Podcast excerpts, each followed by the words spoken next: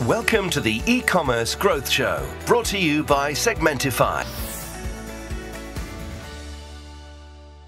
Bună ziua, dragi ascultători! Bine ați revenit la un nou episod din The E-Commerce Growth Show. Sunt alături de Octavian, co-hostul meu și invitatul nostru special de astăzi, Marian Alexiu, de la F64. Um, am pregătit un episod extrem de interesant cu multe behind the scenes din uh, uh, e-commerce-ul F64. Mulțumim, Marian, pentru că ai acceptat invitația noastră.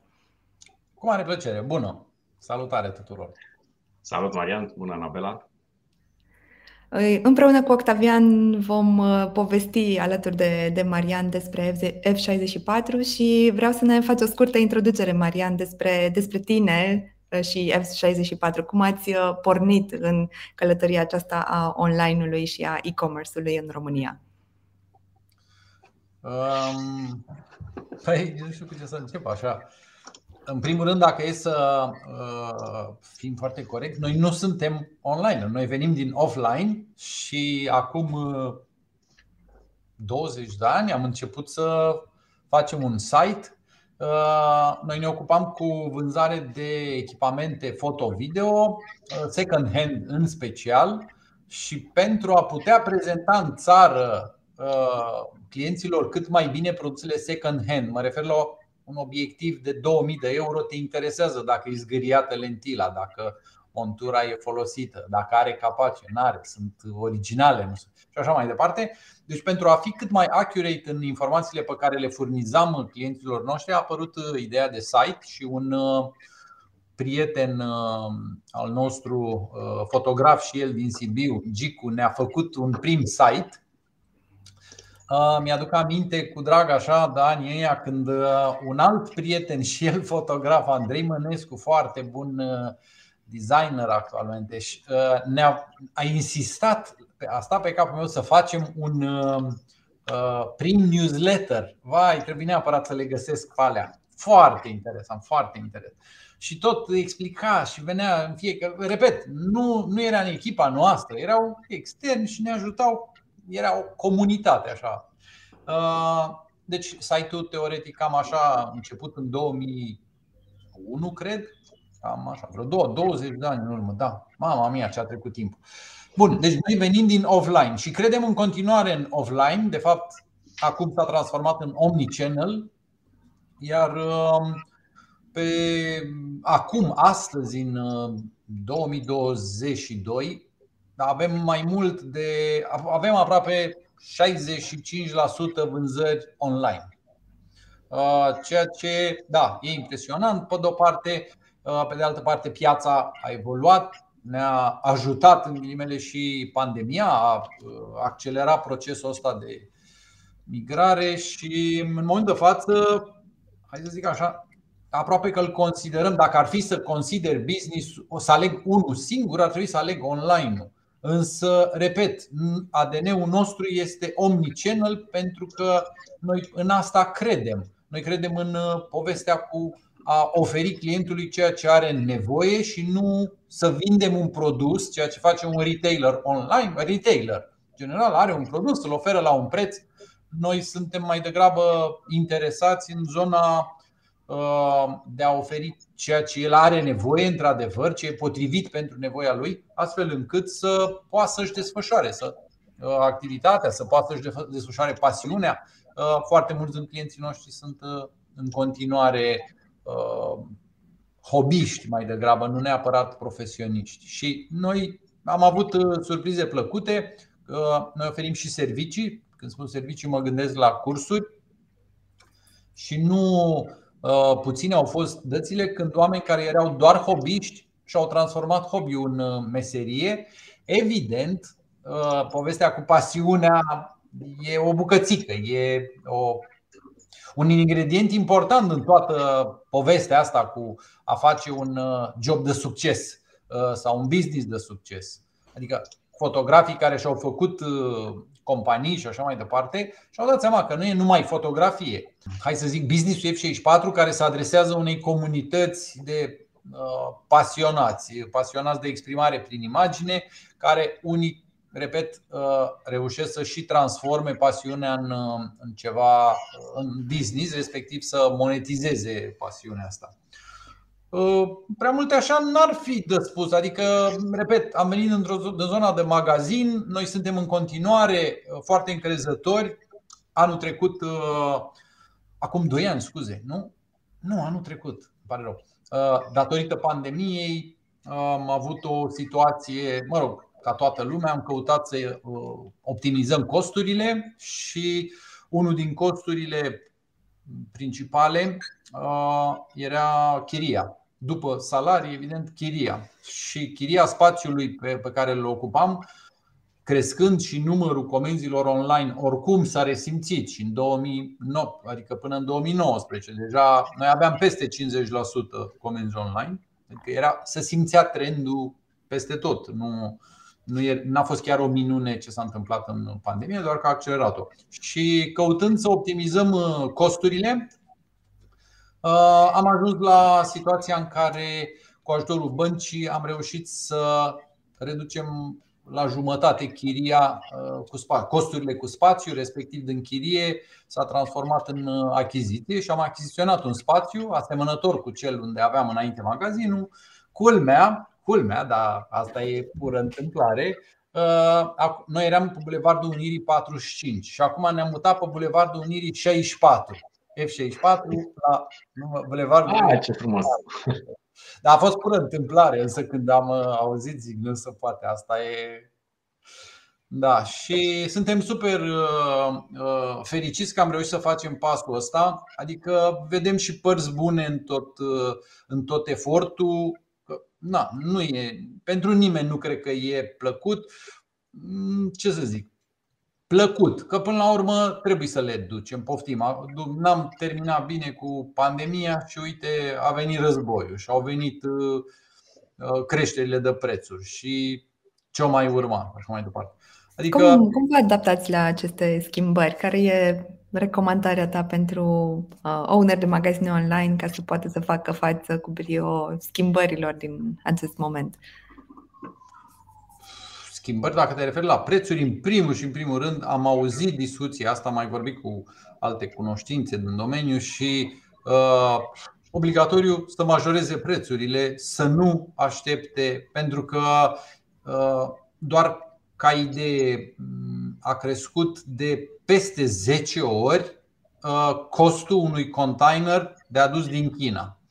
Da. Și nu e nicio șansă să scadă. Adică colegii mei de la transporturi nu, găs- nu reușesc să găsească loc pe nave. Adică nu se pune problema să mai negocieze cumva. Da, da, da. vorbeam și de dimineață. E un an de zile, de un an și ceva. E, toate da. costurile alea și vorbim, repet, înainte era în jur de 1000, de fapt 1200, acum e vreo 15, 16, 17 mii. Doar ca să-ți faci o idee cât de. Da, și toate chestiile astea trebuie să regăsească undeva. Unde? A, dacă aveai profit și atât de mare, da, dar mă îndoiesc că e vreo companie românească din zona de e-commerce sau comerț care să-și permită să susțină el. Și asta e primul meu sfat. În primul rând trebuie să adaptezi nivelul de prețuri, mai ales că suntem loviți și de uh, moneda națională care na, nu e chiar uh, stabilă ca, ca nu știu ca ce să mai zic acum că ce e stabil. Vorbeam de dimineață cu uh, un prieten apropo de chestia asta și uh, el povestea, mă rog, el are un business de um, automatizări și uh, aduce din China tot felul de echipamente și spunea că înainte de, înainte de război prețurile erau undeva, nu știu, 1% din valoarea produsului sau ceva de genul ăsta, adică nesemnificativ. Și acum a ajuns la 10 sau ceva de genul ăsta la sută, care deja nu mai poți să îl ignori, pentru că e un factor important din componența prețului. Și de aici toate celelalte. Adică uh, transportul e un prim lucru pe care noi, cel puțin din uh, retailerii care facem importuri, îl simțim direct. Uh, apoi sunt și creșteri de prețuri. Acum, uh, evident că în primul și în primul rând contează să, cum și-a aliniat fiecare, cum și-a făcut politica de prețuri, însă nu e de stat, nu știu, mi-aduc aminte ani în urmă, mai erau discuții, a, crește prețul, ai las că mai susținem o perioadă ca să nu fim primii care, nu, am spus, suntem primii care ne da, avem, uh, suntem o societate comercială, noi trebuie să facem o marjă de profit pe care ne o targetăm, altfel închidem și n-aș vrea. Adică obiectivul nostru principal a fost, așa cum vă spuneam mai devreme, cu optimizarea costurilor, să optimizăm costurile fără să uh, fim nevoiți să dăm afară din oameni. Suntem uh, aproape 140 de oameni, 42, nu mai știu. Dar și e un, o realizare asta, adică pentru mine chiar contează și simt că, într-adevăr, când mă gândesc la cum am evoluat, cum ai întrebat acum de cum am început noi, da, am început, cred că eram uh, trei, eu cu asociata mea, Dana Becheru, cu câțiva, cred că eram cinci în total la început. Și la un moment dat, dar fără să-mi dau seama, ne-am, uh, am tot crescut, am tot crescut, adică creșterea asta organică câteodată uh, e și păcătoasă, că nu prea îți dai seama și eu mi-am dat seama la un moment dat că noi nu ne-am mai uh, schimbat mindset-ul. Adică una e să fii cinci, lucrezi în aceeași încăpere, te auzi de nu știu ce și am ajuns un pic, știu că am primesc feedback de la colegii noi că suntem cam corporatiști, așa, avem proceduri, trebuie să învețe chestii, să au KPI și trebuie să urmărească indicatori și da, într-adevăr, acum 20 de ani dacă îmi spuneai de așa ceva aș fi râs. Acum dacă e să sfătuiesc pe cineva ceva, tot timpul când am un prieten care mai ales când se apucă de un business îi spun acum apucă și scrieți procedurile. Păi sunt singur, nu contează. Vrei să angajezi? Da, scrie procedurile. Fă procese, proceduri și doar așa le, le poți într-adevăr controla. Bine, asta dacă vrei să crești, că poate are un business mic care vrea să și rămână pe loc sau na, un, nu știu, genul un restaurant sau ceva genul ăsta unde sunt aceiași cinci oameni toți vrem, toți vrem să, dar nu neapărat, poate am zis eu greșit să creștem, să îmbunătățim performanța, hai să zicem așa, optimizăm da. Și pentru a optimiza ceea ce nu măsori și de-aia îmi place atât de mult online-ul, uh, ceea ce nu poți măsura, nu prea ai cum să-l îmbunătățești. Să, uh, adică pentru noi e simplu să trimitem un formular uh, pe online ca să obții informație din magazin efectiv, e mai complicat. Clienții da. sunt mai reticenți, sunt mai influențați pentru că e la tine, e la tine acasă și toți dau feedback super pozitiv. Pe online noi primim feedback și negativ și ne uităm foarte atent la el. Adică acolo omul chiar are, da domne, ok, uneori se duce într-o zonă care devine, hai să spun, depășește limita uh, normalului, dar uh, am învățat să ignorăm hate-ul și să luăm uh, chestii valoroase și foarte multe lucruri le-am observat de acolo. Adică am schimbat platforma acum 4 ani. Ne-au ajutat enorm de mult clienții dându-ne feedback. Deci uh, erau mulți sunt, lucrează în zona de programare și chiar știau mult mai multe decât uh, mulți dintre noi. Știi? Ca atare uh, am învățat că trebuie să-i ascultăm. De fapt, noi am cam ascultat. Am ascultat pentru că noi eram, făceam, adică marea majoritate a colegilor mei din magazin sunt pasionați de videografie. I-am văzut acum, filmau de fotografie, știi? Au, au chestia asta care le face mă duc iarăși la pasiune. Pasiunea, de fapt, doar fluidizează procesul. Mă, dacă nu-ți place, o să fie atât de greu și o să te chinui la servici. Auzeam de curând pe cineva, nu mai știu. Ah, Andy Sechei. Da. Zice, el avea o vorbă, zice, băi, sunt câte unii care se duc la scârbici, bă. Adică așa, într-o stilă. Uh, iar pentru mine o mare satisfacție era exact faptul că băi, venea lumea cu dorință să facă lucruri. Acum lucrăm de acasă. Noi încă am păstrat modul de lucru remote după încă suntem și ne gândim să adaptăm un pic, dar ne place și mai ales am uh, regândit, de aia spuneam de procese și proceduri. Am regândit tot procesul de uh, management, de fapt e un sistem nou de management acest sistem remote, care e total diferit de cel da? Uh, Poți să ne povestești un pic despre el? Pentru că cred că e un challenge pentru mulți dintre ascultătorii noștri și din cei care ne urmăresc, cum să ne adaptăm la, la munca remote. Eu personal întâlnesc mulți antreprenori care sunt în continuare blocați în a avea oamenii fizic la, la birou, deși nici acolo nu au procese și proceduri bine puse la punct și KPI pentru urmărirea a performanței angajaților. Povestește-ne un pic de, despre acest lucru. Aici lucrurile sunt, părerea mea e că lucrurile sunt foarte simple. Dacă nu ai procese și proceduri, e foarte complicat pentru că, uh, pe de o parte, Absolut. Uh, tu nu ai ce să îmbunătățești sau ce să adaptezi. Pe de altă parte, a fost o bună oportunitate și recunosc că pentru noi a fost o oportunitate, uh, dar în același timp a venit și cu niște challenge-uri, respectiv să implementăm noi procese da? Tot procesul de management noi l-am reimplementat. Am avut un proiect, adică l avem încă, se numește Focus. Nu știu de unde a venit. Uh, ah, da, cred că mi-aduc aminte. Cu OKR-uri. Uh, OKR-uri. Mhm. Objective, Key Result. Da.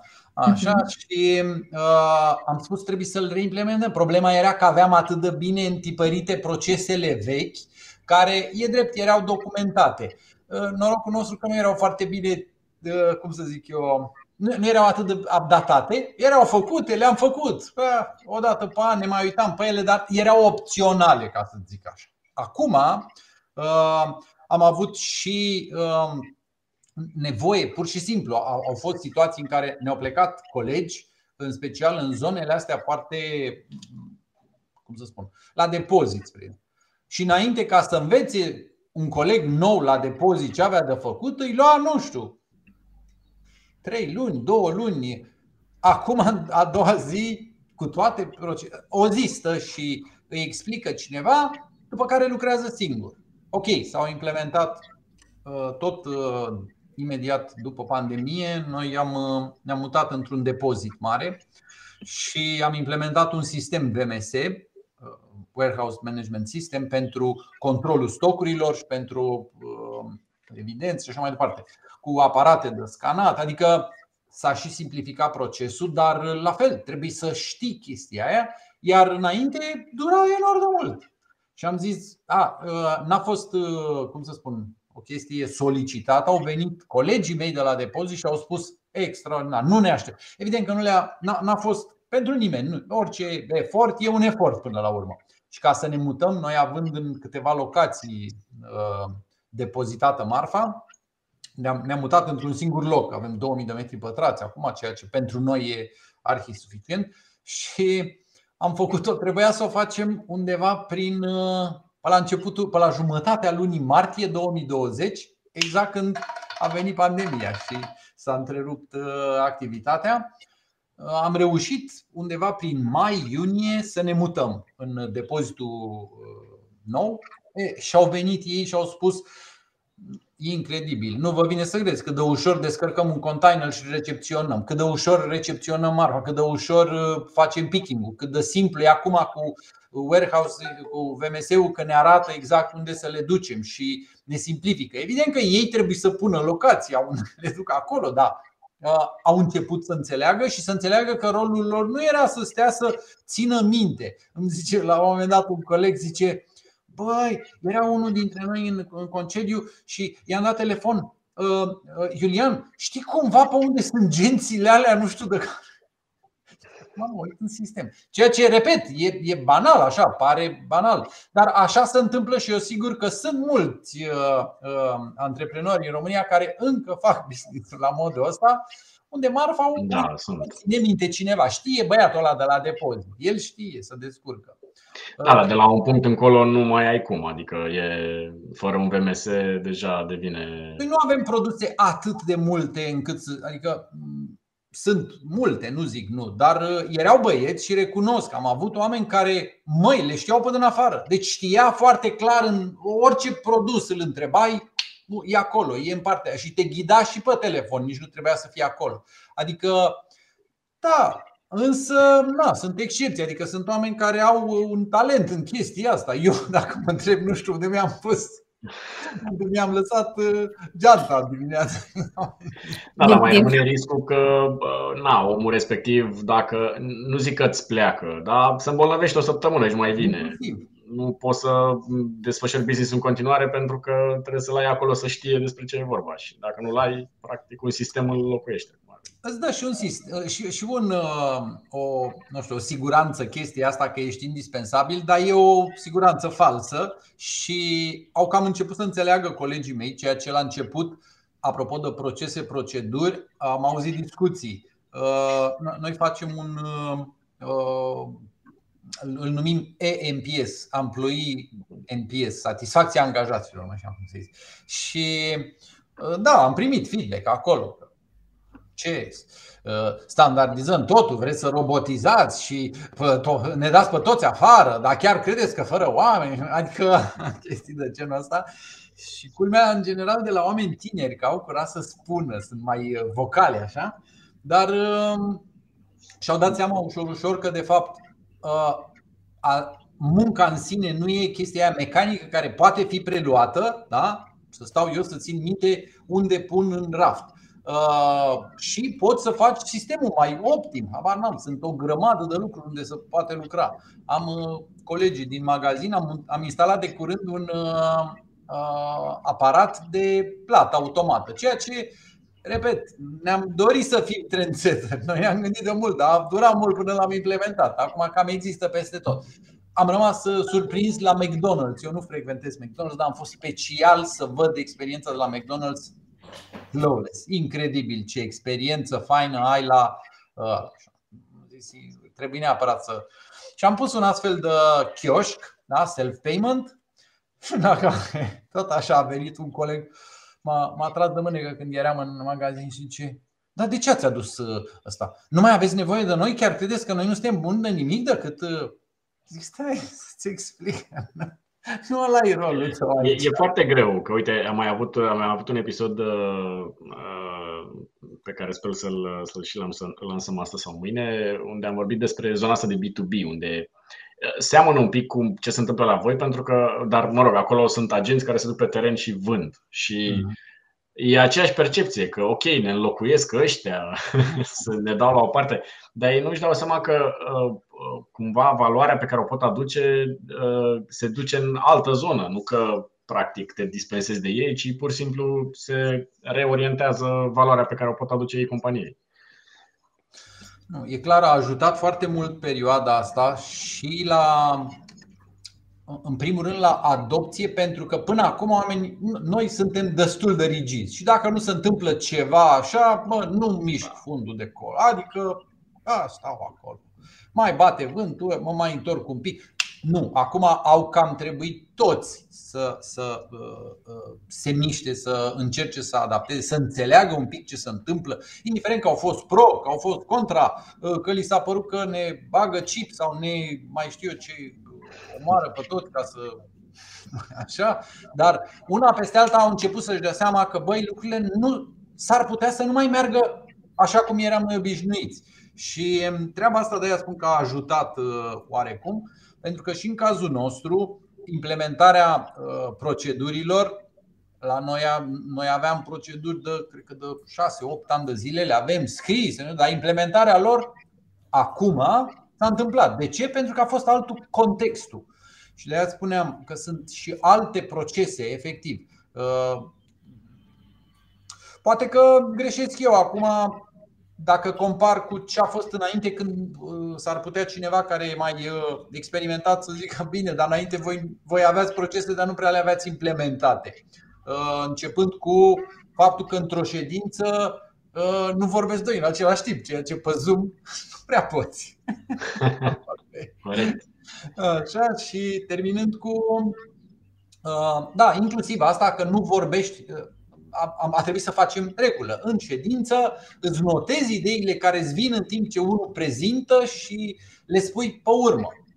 E o treabă care înainte nu se întâmpla așa și totul. Oh, a apărut nu știu, stai, stai, stai. Și evident că să deturna întreaga, adică să pierdea uh, obiectivul. Focusul. Mhm, Focus. Mhm. Da. Corect. E foarte interesant ce, ce povestești despre procese și proceduri, pentru că cred că atunci când lucrezi pe ele, ajungi să-ți dai seama că unele dintre ele pot fi automatizate. Și iată, ai, ai și dat câteva exemple legate de, de warehouse, legate de, de plata uh, self-pay, da? adică plata automatizată. Uh, ați mai identificat și alte procese care au putut fi automatizate pentru a eficientiza munca angajaților voștri? Sunt multe. Uh, acum, ce zic, la marketing, spre exemplu, uh, foarte serios s-au apucat de implementarea funnel uh, automate. Lucru care înainte exista, aveam un tool care făcea așa ceva, dar nu am acordat atât de mare atenție. În schimb, acum, făcând, punând pe hârtie procesul, da? pentru că trebuie să-și scrie ce activitate, exact. ce fac. Păi, uh, ca să trimit newsletter-ul, trebuie să, trebuie să facă procedura, da? Fac cu tăricălul, fac aia, fac. Și a dat seama, stai un pic, că sunt vreo trei tipuri, de fapt, mari și late. Nu sunt chiar așa, sunt uh, așa. Și eu te așa, dacă reușesc să îmi fac timp, uh, ce ar fi să fac eu un proces automat, un funnel automat pentru segmentul nu știu care? Că uite, am auzit că, nu știu, oamenii pleacă din cu tărică pagină sau Acum, sigur, sunt și lucruri, acum vorbesc doar de părțile bune, sunt și lucruri nu tocmai bune și uh, de-aia ne tot gândim și noi cum să facem, uh, pentru că să pierde într-adevăr ceva în lucru, lucru remote, coeziunea asta de echipă și chiar dacă știi, te enervează colegul și vecinii ăla de lângă biroul tău sau aia e tot timpul nu știu cum. Aveam un coleg care vorbește tare sau râde, nu știu. Dar e plăcut să mai fie și altceva.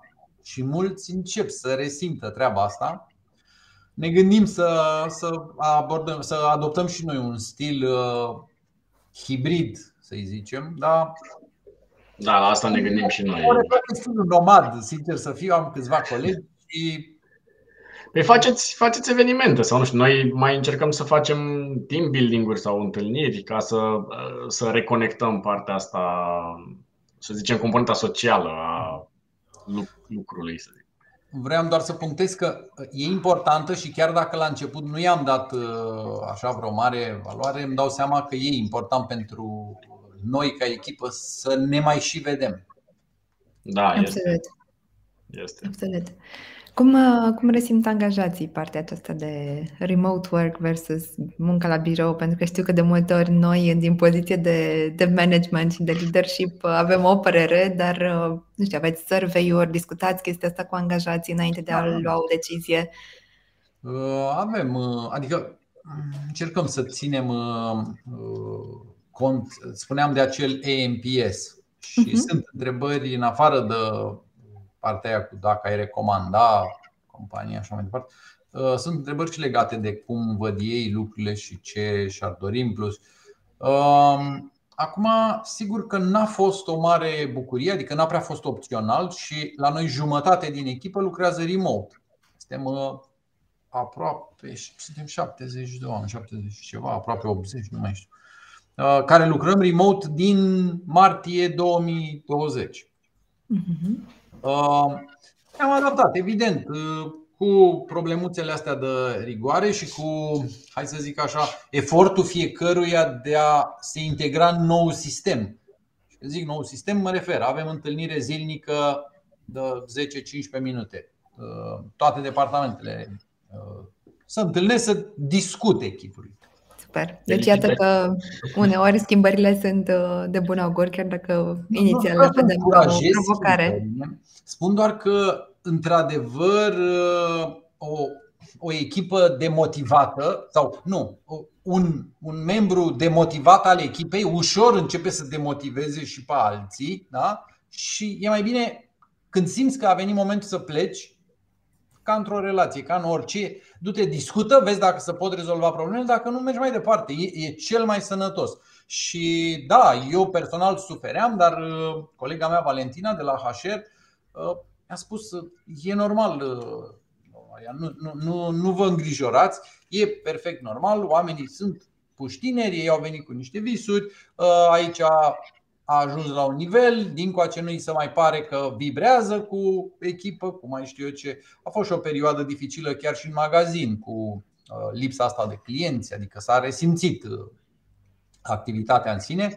Dar repet, acum uh, chiar vă invit cu drag, suntem super mândri de cum a ieșit. Noi îl numim Experience Center și e ușor de ținut minte, Bulevardul Unirii 64 în București. De când, de, de când v-ați mutat? De acum? Anul trecut, anul trecut, anul trecut în aprilie, la 1 aprilie, nu știu cum le legăm noi cu 1 aprilie fără a fi glumă, dar uh, anul trecut la 1 aprilie ne-am mutat uh, și tot așa, cu ajutorul partenerilor am reușit să-l uh, amenajăm într-un timp foarte scurt. Acum când mă uit în urmă, deci noi ne-am mutat în aprilie și am semnat actele de cumpărare la începutul lunii noiembrie decembrie în construcții, na, nu e chiar cea mai productivă lună, îți dai seama, deci am avut more or less patru luni să facem și mobilier și proiect și de la zero. Deci a fost, a trebuit să, până și sârmele erau furate de până pereți, ca să înțelegi. Deci a fost la zero spațiul ăla și acum când, atunci mi se părea perfect normal.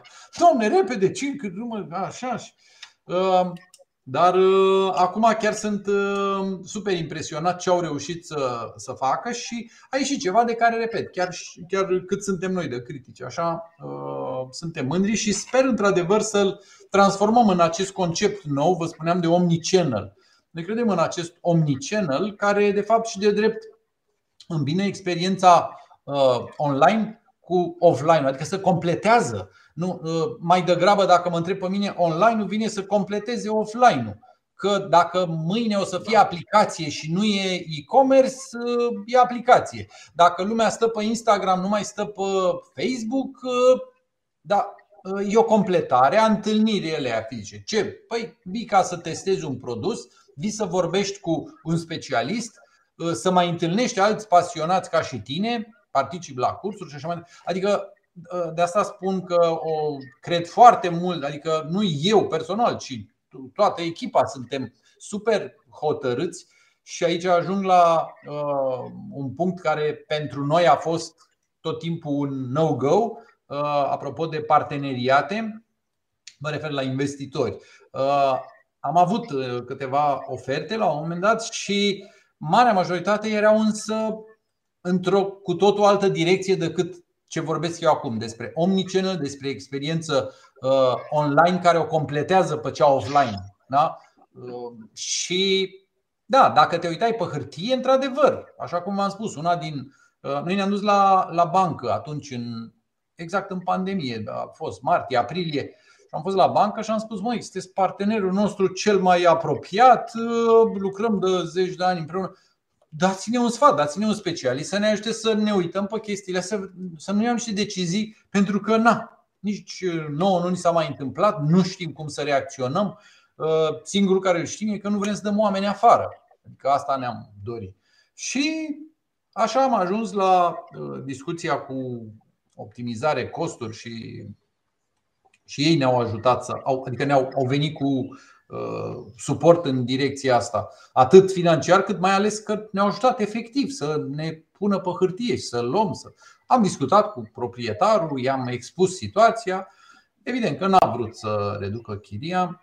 Acum îl înțeleg și pe el, mi se pare perfect normal. Nu, noi am stat foarte bine, mersi acolo și am fost foarte mulțumiți 10 ani de zile în Unirii 45. Marian, vreau să te întreb apropo de zona asta, că ai, ai menționat-o apropo de investitori și uh, știu că anul trecut uh, spuneai că sunteți în căutarea unui investitor uh, alături de care să avansați mai accelerat. Noi suntem tot timpul în căutarea unui investitor. Anul ăsta uh, ziceai că ați vrea să, să extindeți prezența offline în mai multe orașe. Cum, care e situația? Cum, uh... Păi asta, asta vreau să-ți spun. Uh, că de fiecare dată când am ajuns uh, să discutăm mai avansat, s-a clarificat că direcția noastră de omnichannel, unde există investiție în offline, uh, repet, dacă te uiți uh, contabilicește, evident o să spui, băi, ești nebun. Adică cu 40% din vânzări, da, care nu mai spun că de fapt 60% sunt pur online, 40% sunt magazin, da? dar magazin sunt de fapt jumătate. Jumătate sunt comenzi plasate online cu ridicare din magazin, noi le considerăm comenzi offline pe alea, pentru că a venit omul să interacționeze cu noi. Dar, uh, apropo de automatul de plată, am constatat că sunt situații când oamenii nu vor să, pur și simplu vor să vină doar să uh, recepționeze marfa de acolo și au mai multă încredere decât să-l mai trimită până poștă. Uh, e, de asta spuneam. Ținând, dacă calculăm la modul ăsta și luăm magazinul pur doar 20%, evident că ți se pare aberant. Cum, doamne iartă mă, lucrează 40 de oameni în magazinul ăla cu depozit. Așa e conceptul nostru. Noi nu livrăm marfa, avem marfă pentru testare și separ, marfa o livrăm din depozit. Uh, și toată lumea a zis nu se poate, e, asta trebuie optimizat. Magazinul o chestie mică, doar un singur depozit, să-l ducem. A, asta a fost tot timpul propunerea. Păi ce, duceți la depozit uh, magazin. Ok, zic nu. Ei, nu e același lucru. Și, uh, cred în continuare că o să găsim. Sunt câțiva jucători în Europa. Suntem în discuții în continuare, dar uh, din păcate România nu este o piață care să încurajeze uh, investiții la nivelul ăsta. Adică nu suntem nici, uh, hai să zic, uh, nu suntem EMAG. Bine, sunteți EMAG pe nișa voastră, practic. Adică sunteți numărul da, unu pe nișa voastră. Din punctul ăsta de vedere, pe zona de echipamente foto-video, stăm destul de bine în Europa și ne gândim în continuare. Adică, la fel, noi trebuie să drămuim foarte bine bugetele pe care le avem, că neavând investitor, da. Dar dacă vine, poate deschide și magazinele astea în țară. De spun că dacă este să investim tot în online investim și acum investiția noastră merge în zona de multilanguage, multicurrency, adică Chiar lansați ceva în uh, extern? Aveți ceva în plan sau ați făcut ceva în sensul ăsta? Păi, ca să explic așa, noi livrăm și acum, numai că facem un proces manual, ceva la modul dați un telefon. Livrați în Italia. Dați un telefon la call center și se rezolvă. Dar o facem manual. Mă rog, și avem uh, cerere, evident. Uh, sunt situații când nu avem decât noi produsul ăla în toată Europa sau eu știu. Avem situații, deci săptămânal livrăm, dar nu o facem uh, ca flow. Da, și vrem să facem treaba asta, să ieșim, ne dorim de mult. Am tot spus că ieșim prin parteneriate și e o variantă.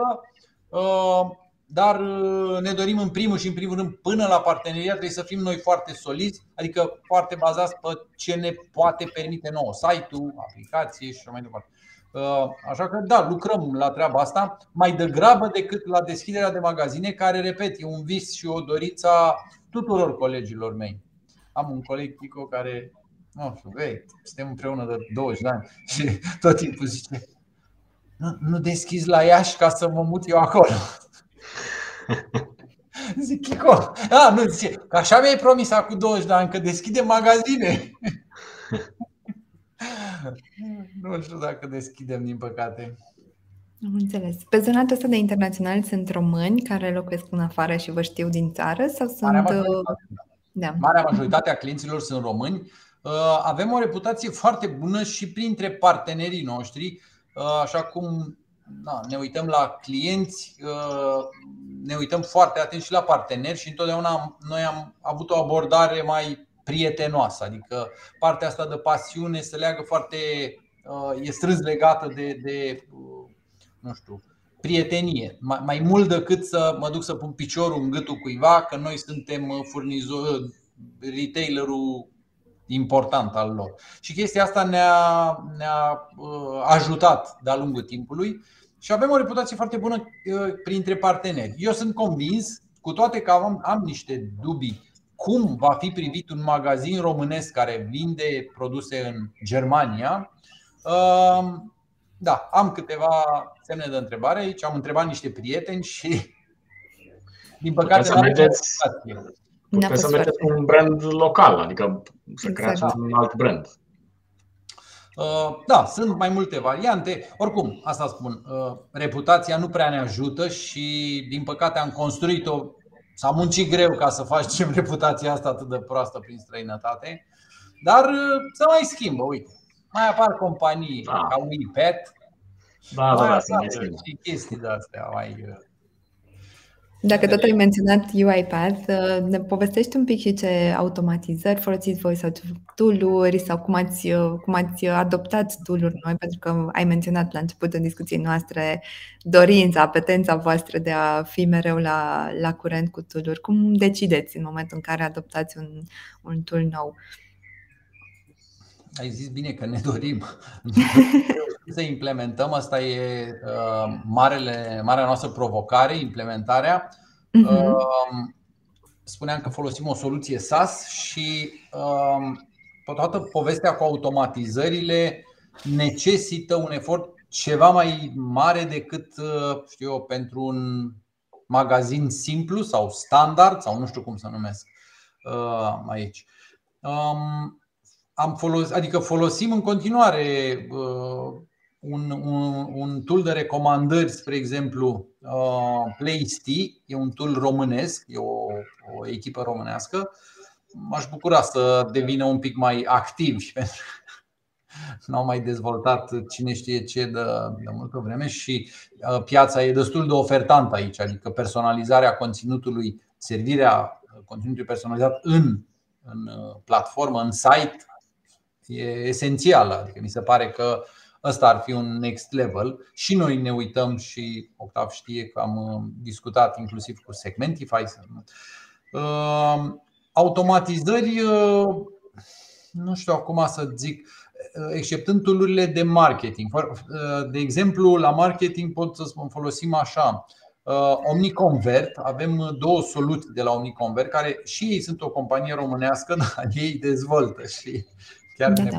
cum evoluează în sensul că să uite exact pe problemele pe care le-ar avea clientul și vine cu soluții la. Uh, și am realizat un uh, sistem de segmentare, avem uh, acolo făcute niște. Ne ajută foarte mult să înțelegem mai bine clientul. Iar ca automatizări, da, sunt integrări între diverse tool Noi folosim acum Clavio, spre Am folosit o vreme mhm. Exponea. Uh, acum folosim Clavion, ni s-a părut că Exponea e mult prea complex pentru ce aveam noi nevoie la vremea respectivă și făcea din de, de toate, dar nu era, mă rog. Uh, mă tot gândesc și alte automatizări avem acum implementate. Să știi că facem foarte multe chestii intern.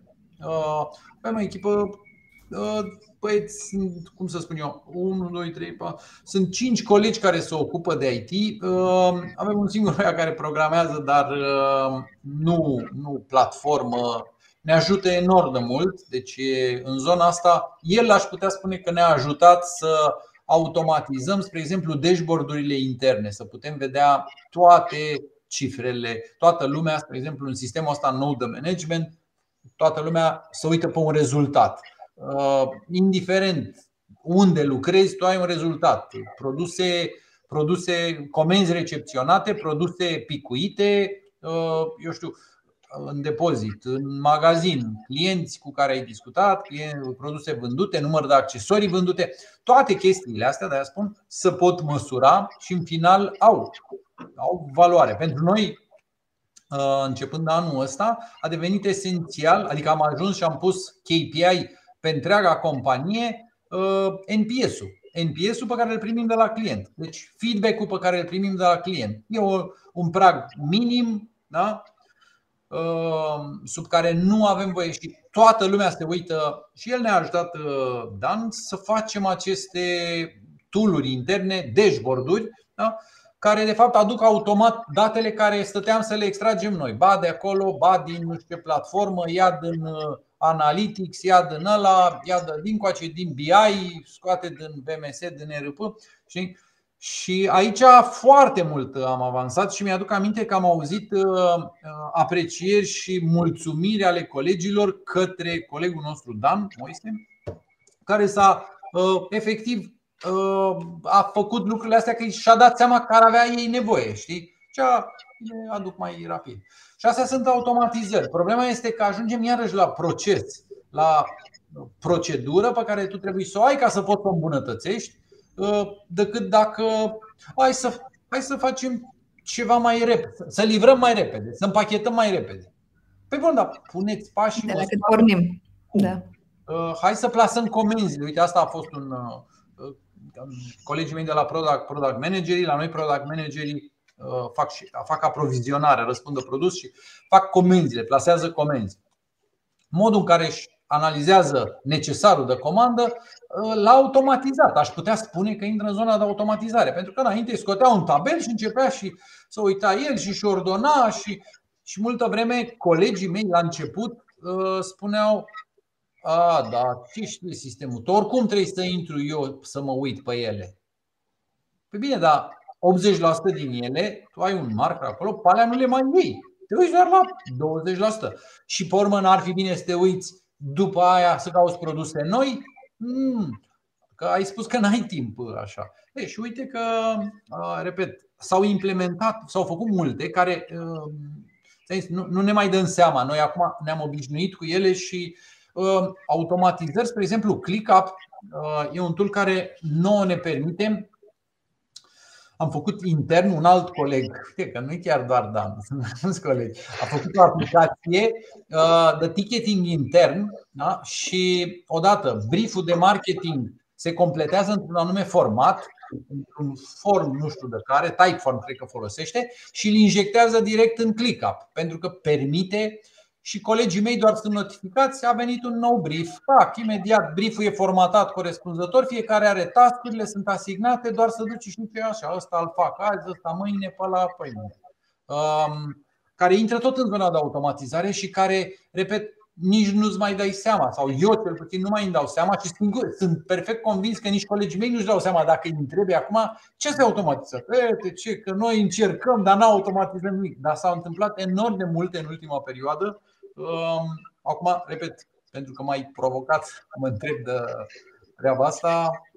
Sunt, sunt mai multe lucruri care oarecum vin și natural pentru că e nevoie de așa ceva în sistemul de management uh, remote, da? ca să poți lucra remote, e nevoie de chestiile astea, altfel nu ai cum să le faci. Adică fără sistemul ăla de ticketing noi n-am putea face uh, așa ceva, să lucrăm, ce să fac, să stau să-l sun, să sunt companii care fac call de dimineață până seara. E incredibil cum se întâmplă. Adică sunt soluții mult mai rele în piață.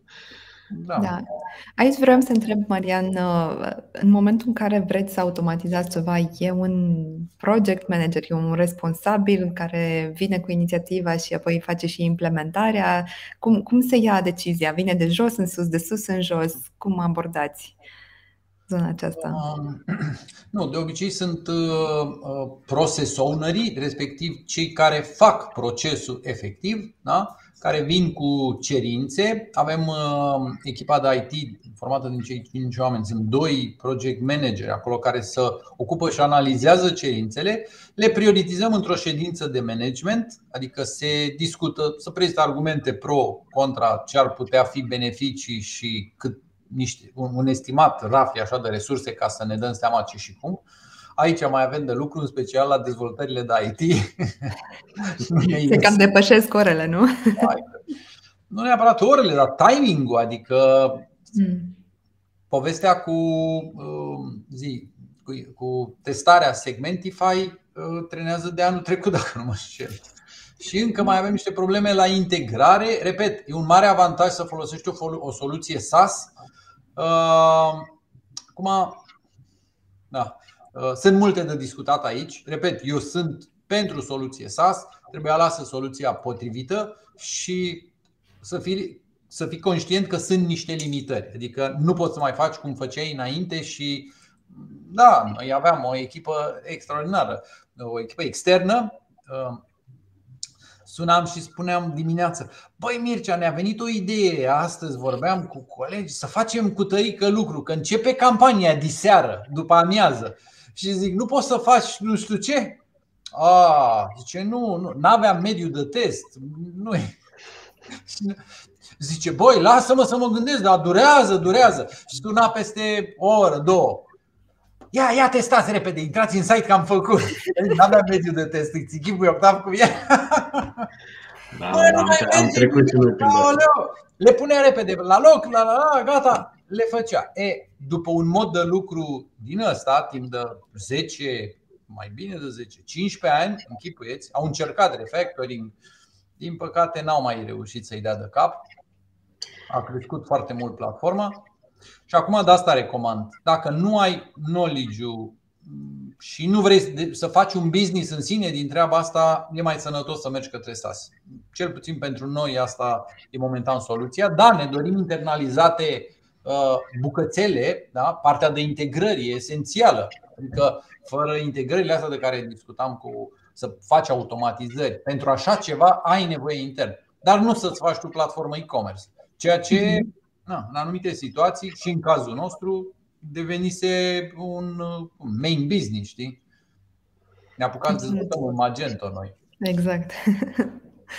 Da, acesta este unul dintre provocările pe care le vedem și noi în cadrul clienților noștri, să găsească acea platformă uh, destul de customizabilă pentru nevoile lor, dar în același timp și uh, care să le ofere suportul necesar uh, astfel încât să nu treneze implementările pe perioade foarte, foarte lungi de timp. Și cred că. Asta, asta vreau să te completez un pic, Anabela. E, ți-o spun din experiență, ți-o spun tuturor din experiență. Uh, tot ceea ce credem noi că e nevoie să personalizăm, nu există așa ceva. E aproape lipsit de valoare. Foarte puține chestii au fost uh, așa, wow. Uh, nu există, repet, după mult timp în care noi am crezut că, băi, asta face diferența, adică noi exact, suntem exact. buni. Nu e adevărat. Și numai un client realist poate să ți-o spună. Da? Degeaba investești în tot felul de chestii și îi văd pe mulți că depun un efort teribil să-și dezvolte pentru că vede concurența. A, păi da, acum tu dacă dezvolți acolo o să-l ia și Știi ce? Nu e acolo diferența. Adică te uiți greșit.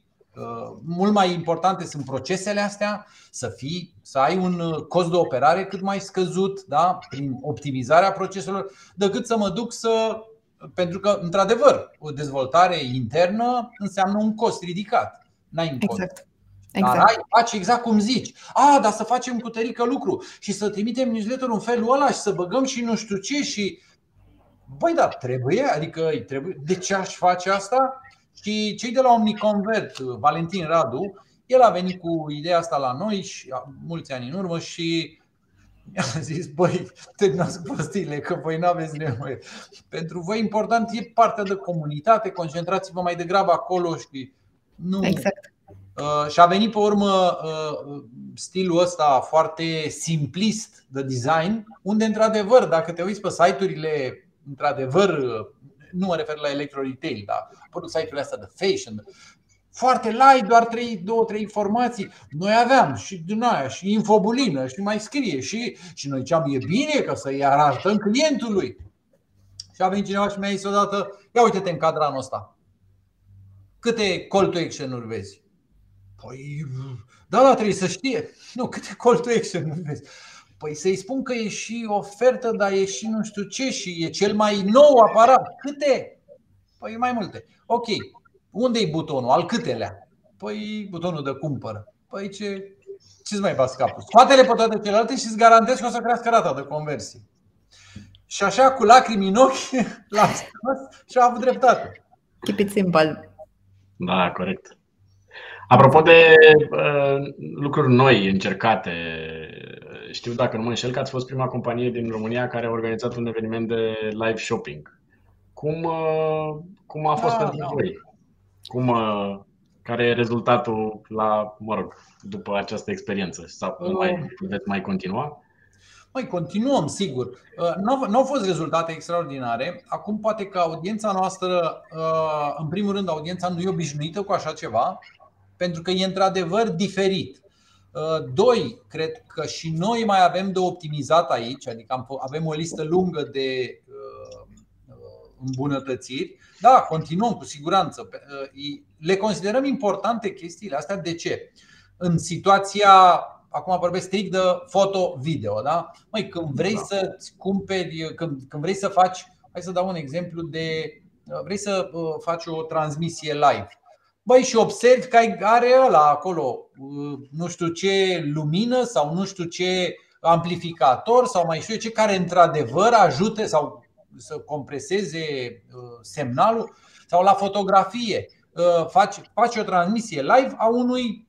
Da, omul ăla lucrează, își face, are o lucrare, un fotograf profesionist și noi ne ducem acolo și filmăm și aia și vezi cum face. Ia, dă cu un pic de spray așa Ia uite bă cum apar picăturile alea pe bere Eu credeam că e sau spuma de bere. Ia uite că de fapt e o spumă nu știu de care Și de că poți să și cumpăr acum de la Dar uh, în momentul de față Râd un pic pentru că am avut uh, Nu mai știu câteva sute de utilizatori. Cert e că uh, un coleg din echipa de marketing a zis Oh, și a fost bine, am, am făcut și două vânzări. nu mai spune asta. vânzările. Zic că n-a fost targetul vânzării. Nu, n-a funcționat din punct de vedere al vânzărilor, dar repet, ne asumăm și noi niște uh, chestii pe care le vrem să le facem mai bine și știu clar că au calendar stabilit deja colegii mei să continuăm uh, în zona.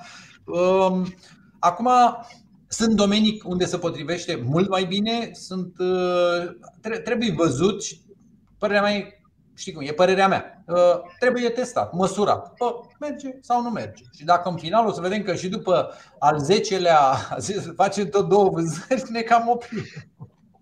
Da, cred da, că e o chestiune și de timing. Da.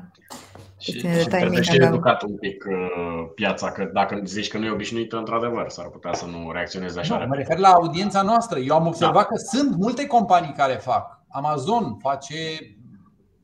Nu, nu, nu făceau de nebun doar de dragul, dar crea niște content inutil acolo. Sau.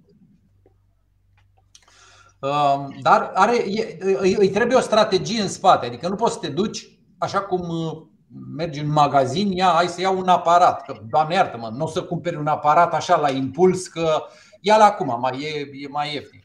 Păi stai un pic, e 10.000 de lei aparatul ăla. Exact.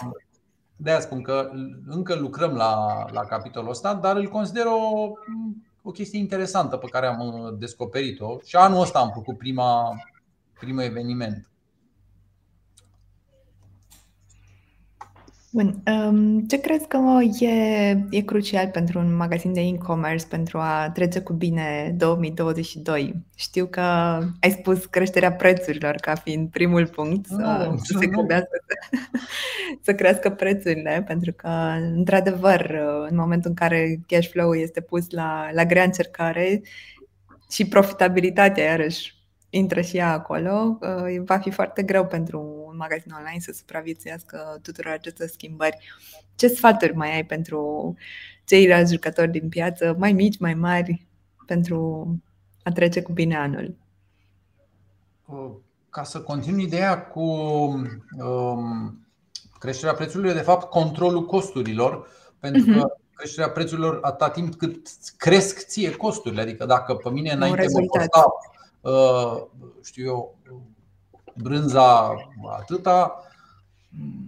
Mă rog, e neapărat și asta nu cred că trebuie să fie perioada asta de criză care da, toată lumea simte că e ceva în aer și e uh, o tensiune care știu eu, stimulată și de război, stimulată de multe alte chestii și venind și după 2 ani de pandemie, uh, povestea asta cu prețurile nu o să ne fie chiar uh, călduț. Așa că primul și primul lucru e atenție pe costuri, adică noi asta încercăm să facem, să ne uităm foarte atent și să chipzuim bine pe ce cheltuim banii, adică să nu-i uh, irosim și de aia spuneam, dincoace cum faci bani, da, apar oportunități și în perioada asta, mai mult ca în orice altă perioadă, sunt sigur că în orice domeniu apar oportunități. Uh, vorbeam cu cineva din uh, Germania și uh, spunea că acum chiar 10 ani, dar acum 20 de ani erau vreo 8.000 de dealeri. 8.000 în Germania de dealer foto erau mini laburi din astea micuțe, 8000. Acum mai sunt 800. Și a zis, zice, da, zice, da, tu știi că noi am crescut, adică creștem într-una și Pentru că, într-adevăr, na, au rămas câțiva, cei câțiva uh, reușesc să facă sumă mult mai mare decât făceau ei înainte, adică rezultate mult mai bune. Da, noi credem însă că trebuie construită piața și când zic asta mă refer activând în zona de favorabilă de pasiuni, că uh, totuși fotografie, videografie, sunt, repet, sunt foarte mulți utilizatori care o fac din pasiune și își cultivă o pasiune, adică terapie prin uh, imagine, de ce nu? Credem exact. în asta și noi. Exact. Uh, știu, știu multe persoane care au început acum în lockdown această pasiune cu fotografia, deși lucrau în industrii complet diferite față de uh-huh. industria creativă uh, și au descoperit această pasiune pentru fotografie și chiar uh, investesc timp, resurse, cursuri, cum ai spus și tu, deci merg mână în mână până la urmă. Da, dar să spuneam că sunt și oportunități. Trebuie să exact. încerci să-ți dai seama că mă, nu, nu o să nu o să reușești acum, nu știu, să faci neapărat să ai să ne apucăm să producem măști sau ce era de făcut. Dar uh, găsești uh, alte nișe în care să, din care să poți să recuperezi. Dar, repet, costurile mi se par esențiale și când vorbim de costuri, vorbim de optimizarea proceselor. Ehm, iar legat de oportunități, eu sunt ferm convins că în perioada asta și în perioada următoare o să apară enorm de multe oportunități. Tot secretul e și mă refer aici atât la antreprenori cât și la intraprenori sau uh, tineri care încep acum uh, să gândesc să facă ceva.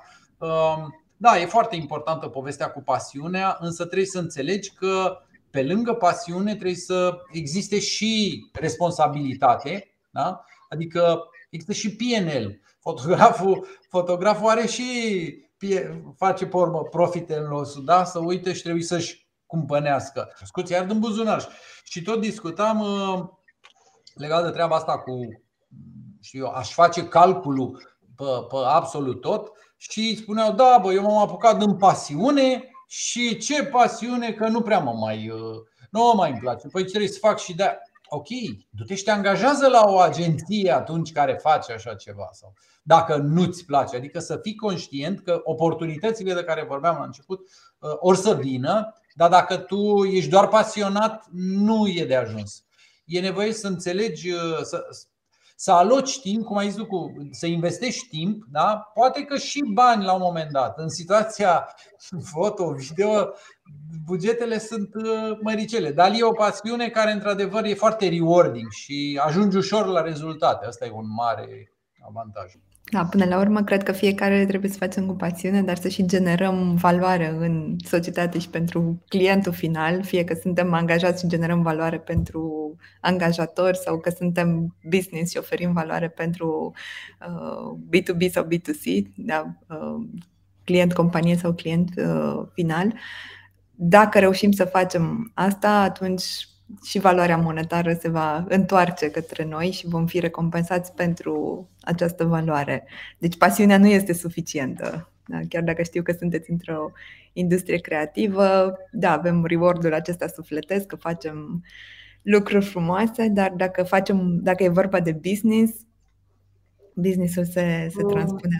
Vreau să spun doar că e și, e și partea materială pe care trebuie să o urmărești, însă insist pe partea cu pasiunea, pentru că, până la urmă, marea noastră satisfacție vine din, uh, din faptul că munca noastră are semnificație. Dacă se duce în ceva, e ceva măsurabil. Adică, bă, chiar am progresat. Am făcut, da? Și uite, am avut de făcut cu tărică, nu știu, uh, trimit newsletter-ul, ia să mă uit eu ce, uh, ce titlu a câștigat și mă uit și văd, bă, nu-i mare diferență, că noi rulăm AB test, nu-i mare diferență. Dar ia uite, băi, odată a fost, ia să mă uit ce, păi ia uite că am menționat nu știu ce, că am spus aia, sau că am pus preț, sau că n-am pus preț, sau că. Adică să începi să, să-ți placă lucruri pentru că vei face. Dacă nu-ți place, nu o să faci lucrul ăsta. Nu o să-l faci. Exact. Și abia pe urmă începi să vezi rezultate, pentru că rezultatele nu o să vină și când vezi rezultate, abia în timp o să reușească să vină și să-ți vină și înapoi. Și uite, apropo de asta, chiar au venit colegii de-ai mei și mi-au spus uh, printre altele, zice, domne, o propunere ar fi să facem schimb de posturi. am vrea să trecem și noi, consultanții din magazin să meargă la call center, call center-ul să meargă nu știu ce, să meargă și la service, să stea și acolo o săptămână să vadă. Și zic că da, zic, mie îmi place ideea așa, zic, dar de ce? Păi ce? Păi mai învățăm și noi că eu ce sunt de patru ani de zile consultant și așa, ca mine mai sunt câțiva și la, la și chiar ar prinde bine. Și zic, uite că de fapt și de drept și nu parte salarială sau adică neapărat și vreau un bonus pentru asta, trebuie să mă, să mă majora salariul. Um, e foarte important aspectul ăsta al uh, satisfacției că progresezi da, și când mai investi ceva nou și dacă, mai ales la oamenii la care există deschiderea asta, e chiar un factor motivator suplimentar. Adică, na. Noi am, am testat și noi ceva similar la noi în companie la un moment dat, pe vremea când lucram de la birou, dar nu, nu ne-am schimbat joburile, ne schimbam birourile o dată pe săptămână, lucram din birou altcuiva și la sorți și eram în alt birou de fiecare dată, nu mai știu, era joia sau vinerea și uh, era foarte interesant că mai schimbam perspectiva, nu neapărat și ce făceam, dar uh, da. Ajută, ajută mult uh, până la urmă și nu doar în, în, în viața profesională, și în viața personală, partea asta de a, de a întreține. Da? Adică, băi, ia mai uite-te în jurul tău ce se întâmplă, cum ai putea face tu lucrurile mai bine. Ia, du-te și uh, în situația asta. Uh, vezi cum sunt băieții ăia că la un moment dat uh, erau discuții interdepartamentale. Noi așa am ajuns la un moment dat să facem schimb între. Și am zis, ia pur și simplu mergeți și acolo, lucrați acolo. Uh, erau colegi care erau obligați să lucreze, să stea în magazin. Trebuia să stea în magazin, avea o zi pe săptămână când mergeau în magazin.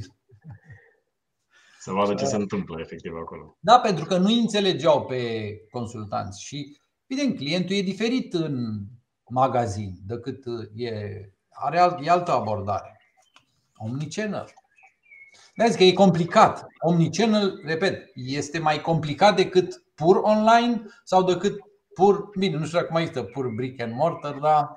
Există, există. Mai fi surprins. Da? Există. Mai e loc de, de trecere da, da, da. către online.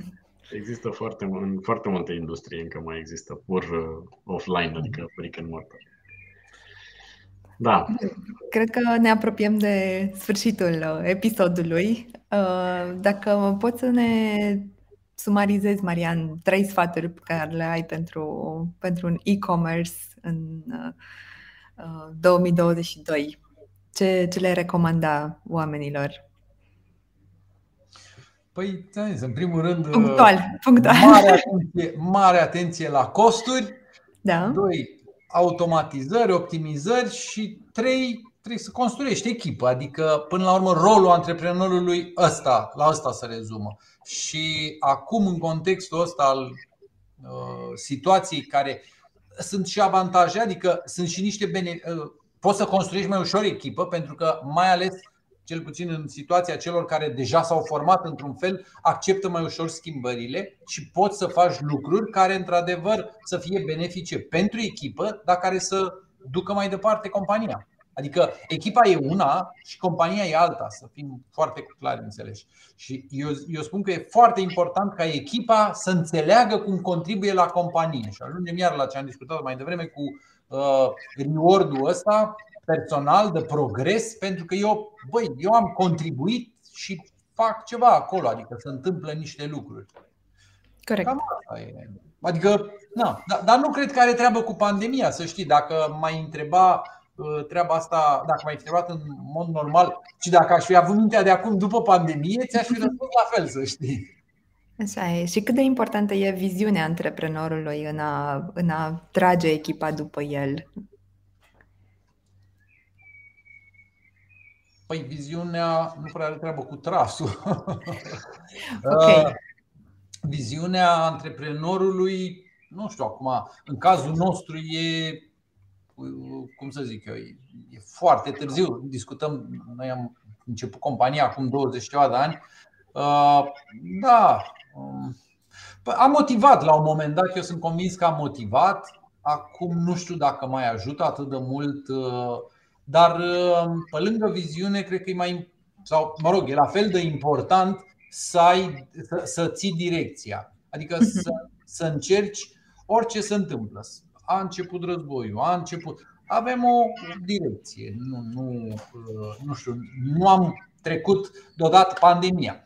Menționez războiul pentru că în perioada imediat atunci, în ultima săptămână din februarie, vânzările în cazul nostru au scăzut mai mult decât în perioada de pandemie. Deci a fost un șoc mai scurt, dar a fost mai abrupt decât, decât în momentul în care am închis complet în, aprilie, în martie 2020. Chiar vreau să te întreb, Marian, apropo de, știu că suntem la final, dar așa o întrebare de final, ca să zic așa. Cum, dat fiind că voi ați trecut prin multe lucruri, prin multe șocuri, să zic așa, și multe experiențe și pozitive și negative de-a lungul anilor, cum vezi tu următoarea perioadă? Și mă refer aici la o perioadă mai lungă, nu știu, în 5 ani, să zic așa. Cum, cum vezi lucrurile de aici înainte? Și ce, ce ai recomanda ascultătorilor din perspectiva asta mai degrabă? Oh, da, mai bine puneai la început întrebarea asta. Că nu de discutat. Aș fi curios ce părere ai și tu și tu, Anabela mai ales. Sunt, uh, sunt lucruri care, evident, aș fi. Um, uh, aș minți să spun că nu mă gândesc la ele și ne punem într-una. Uh, de fapt, cred că oricine gândește un pic așa pe termen lung și stai și te întrebi foarte complicat să-ți răspund eu, pentru că nu am răspunsul ăsta, cu toate că, repet, îl caut. Ce știu e că, având uh, niște valori bine definite, lucru care, repet, nu se învață în școală și dacă avem chestia asta clară în minte, putem să trecem cu ușurință pe, și peste problemele care o să apară, putem să îmbrățișăm și toate oportunitățile și să ne bucurăm de ele. Uh, tehnologic vorbind, habar n-am, ori mai fi mașini, peste 5 ani mașini electrice uh, mai, uh, o să ajungă și în România să vedem uh, revoluția asta. Văd din ce în ce mai multe companii care sunt orientate pe partea asta de să nu mai folosesc deloc petrol, ulei și așa mai departe, vor fi multe schimbări, însă ce pot eu să spun cu siguranță e că rămân uh, chestiile astea de bază, de care menționam mai devreme și care cred că sunt fix aceleași.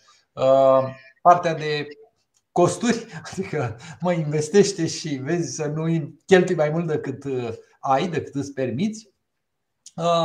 Partea de optimizări care or să existe mereu, mereu. Am rămas șocați tot timpul Uh, că s-a putut mai bine, s-a putut mai bine. Începând de la sport și terminând cu mm, exemple din astea de, uh, zi, de business. Da, întotdeauna se poate mai bine, asta e clar. Așa, și ultima chestie și insist pe asta, rămâne partea asta uh, de echipă, de oameni din jurul tău care de fapt și de drept să leagă de comunitate și să leagă de interacțiunea umană care o să existe și o să avem nevoie de ea. De aia spuneam că noi suferim, simt că începem să suferim uh, de distanțare. Da? Uh, treaba asta o să-și revină, suntem convins, și lumea o să aprecieze. Uh, și când zic lumea, mă gândesc inclusiv la puștii care acum visează că or să-și pună o cască, intră în realitatea virtuală, metavers, mai știu eu ce. Da, e și acolo un canal, cum e și Instagramul, cum e și mai știu eu ce. Dar uh, cred în povestea asta și cred că o să, o să se facă în continuare uh, ture, ture de fotografie, spre exemplu. Noi suntem mari fani de așa ceva, se organizează uh, și în moment de față. Adică pentru pasionați e o fericire să mergi cu încă 10-12 oameni care sunt pasionați de același hobby și să fie un profesionist cu voi, să te învețe, nu știu, când vizitezi un oraș sau când te duci pe munte sau da, fototure. Ei, cred că o să se facă fototure și atunci. Asta. Super, deci sunteți acoperiți, ca să zic așa. Măi, dacă nu suntem acum, o să ne acoperim pentru că, repet, o să găsim o soluție să adaptăm. Și ca noi sunt 99% din companii or să găsească soluții să adapteze la, nu știu, prețul a ajuns 2 euro la uh, motorină, uh, electricitatea mai știu eu ce. O să găsim soluții, o să instalăm panouri solare, o să punem, nu știu, o să, o să găsim. Și uh, Problema e doar, repet, să ai un criteriu, un sistem foarte clar al valorilor în mintea ta. Adică tu ca persoană, nu mă refer, nu vorbesc de valorile companiei, scuză, nu m-am exprimat eu corect. Personal vorbind, și asta le explic colegilor mei cât de important e să își asume niște valori. Noi avem și noi niște valori ale companiei, bla bla bla, dar sunt ale companiei și le spun atenție. Dacă voi nu vibrați deloc, nu rezonați cu niciuna, e mai bine să plecați. Pentru că, bă, cam pe acolo suntem noi. Dar dacă vibrați cu câteva din ele, e în regulă. Nu trebuie să vibrezi cu toate. E, dar identifică-ți-le pe ale tale, pentru că o să știi ce te motivează, ce te energizează, ce ți aduce plăcere în viață. Ce... De ce, Doamne iartă, mă te trezești dimineața? Ah, mă duc la scârbici. Asta mi-aș dori să dispară chestia asta dacă se poate și dacă aș putea face ceva, noi ne dorim să, să contribuim atât cât putem în zona de educație. Ți-am spus că facem cursuri și uh, avem câteva proiecte în direcția respectivă. În 5 ani de zile, oh, oh, sper să fim departe cu proiectele noastre. Păi, uh, vă urăm mult succes și uh, mulțumesc mult, Marian, pentru că ai acceptat invitația noastră și te mai așteptăm. Și eu vă mulțumesc mult. Mersi, Ana Vela, mă bucur de cunoștință și Asemenea. ține legătura. Succes și vouă vă doresc. Pa, pa! Mulțumim să le punem. Pa, pa!